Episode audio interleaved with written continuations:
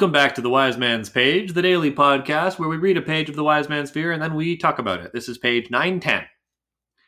Think there a note found. Might be. Not much a reader me. You would like it? He smiled. I nodded, my heart lifting a little. She left without payment in her room, he said. Seventeen and a half pennies. I brought out a silver round and showed it to him. He reached for it, but I set it on the table and held it there with two fingers. He scurried off into a back room and was gone for a long five minutes. He finally returned with a tightly folded piece of paper clutched in one hand. I am find it, he said triumphantly, waving it in my direction. Not much good for paper here, but kindling. I looked at the piece of paper and felt my spirits lift. It was folded against itself in the same fashion as the letter I'd had the tinker deliver. If she'd copied that trick, it meant she must have read my letter and left this note for me. Hopefully, it would tell me where she had gone, how to find her. I slid the coin toward the innkeeper and took the note. Once outside, I hurried to the shadow of a recessed doorway, knowing it was the closest thing to privacy I would find on the busy street. I tore the note open carefully, unfolded it, and edged into the light. It read, Denna, I have been forced to leave town on an errand for my patron. I will be away for some time, perhaps several span. It was sudden and unavoidable, else I would have made a point to see you before I left. I regret many of the things I said when we last spoke and wish I could apologize for them in person. I will find you when I return. Yours, Kvothe. At eighth bell, I made my way to the Maer's rooms, leaving Caesura behind. I felt oddly naked without it.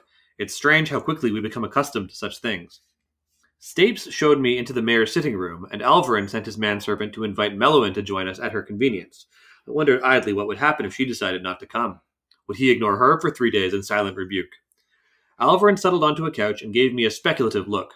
I've heard some rumors surrounding your recent excursion, he said. Some rather fan. Page over. I'm Nick.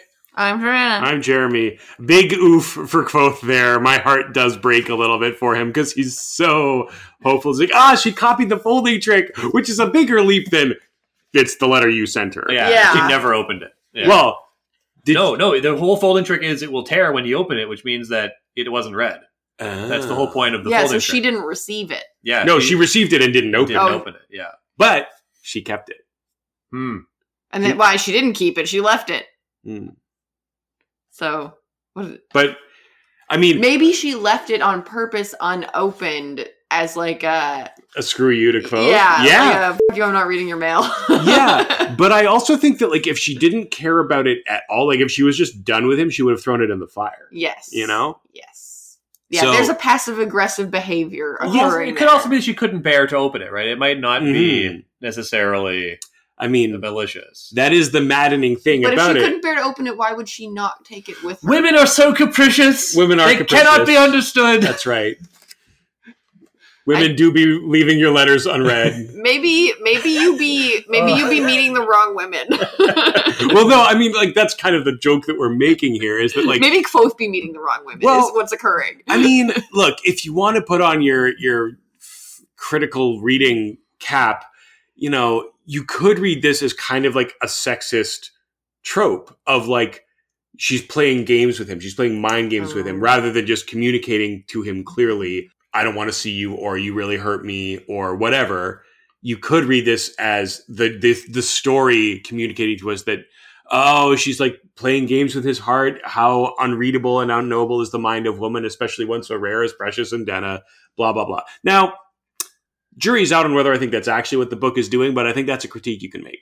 That's pretty good to make. I think that under the circumstances, with the context, her uh, cutting ties with Kvothe makes sense because she he's proven himself to be like every other guy to Mhm. her. All the other guys who are the wolves sniffing at the door, right? As as our Lenati friend described them. So, and she's also young and a teenager, and you know, why should the onus be on her to be the one who's Indeed. o- openly communicating? Plus, they both like vanished from each other's lives. So there's no way they could have met each other. So while that is a critique you can make, I don't think it is an honest one if you take the book at face value. I agree, but I think lots of people don't want to take art at face value, uh, and I think that those people should be flogged. Uh,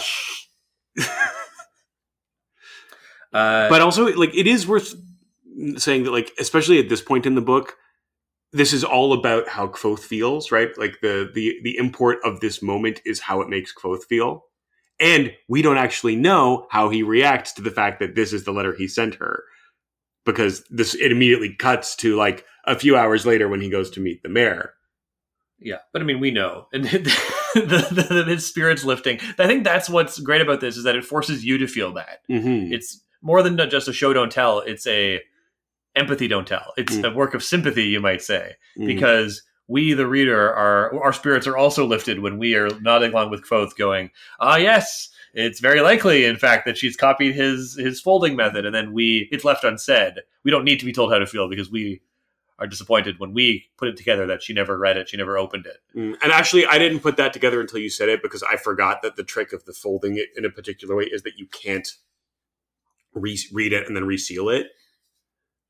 So Yes. yeah, and I mean, so like that, I that had whole thing exists to set up this, yeah, this gut punch. and Also, I had well, I had forgotten that, so I just assumed that she had read it and then folded it up again for him to find, knowing that he would come back and like leaving that as kind of a message, like I read your letter and I didn't respond to you, you know, well, but she didn't. She didn't even read it. Yep. which is somehow worse. Although, also, I gotta say, Kvothe, your letter was not nearly groveling enough, in my opinion. like, I regret many of the things I said. Yeah, yeah. I don't know, man. Whether or not you actually do regret all the things you said or not, that's what you say in the letter because you got to grovel. well, he wants. I think he wants her to grovel a little bit too. Well, yes, he does. yeah. But I'm sorry, Kvothe.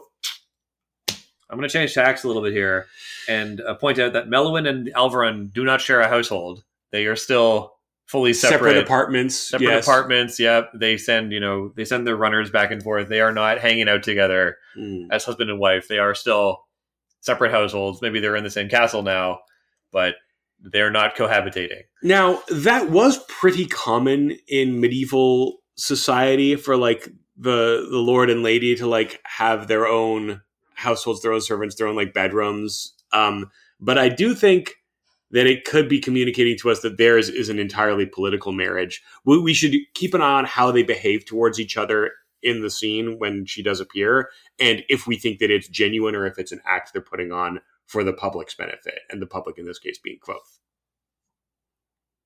All right, reasonable. I will consider this as we move forward. Mm. What if we move backward? Mm, I will probably still consider it, just less. Cool. But we're not going to move backwards, right? We already did like a lot of work. Let's not do that again. So what, you don't want to go back and do another round of uh, of page by page reading of the book? Uh, only if it's a new book. Well, there's at least uh, two. let's all keep in mind these are the only books I've read more than once. I literally do not read books more than okay, children's books aside. Well, there's at least two more in in the pipe. We're definitely doing some version of Slow Regard. We should probably talk about this. What we're doing after this book is over. We should talk about it offline, though. All right. Well, listeners, uh, let that bait dangle. There will be more podcast after this book is over. Uh, before book three, probably at this rate. But uh, what form it actually will take is TBD. A mystery. This best kind of tree. Tree tea? Tree tree. How does how does how does the word mystery okay we I'm will sorry. lather ourselves with tea tree oil on tomorrow's page. Oh, Mystery. Yeah, I, you know what? Yeah, that's my favorite kind of tree too, Jordana. thank you. The wind. Wind.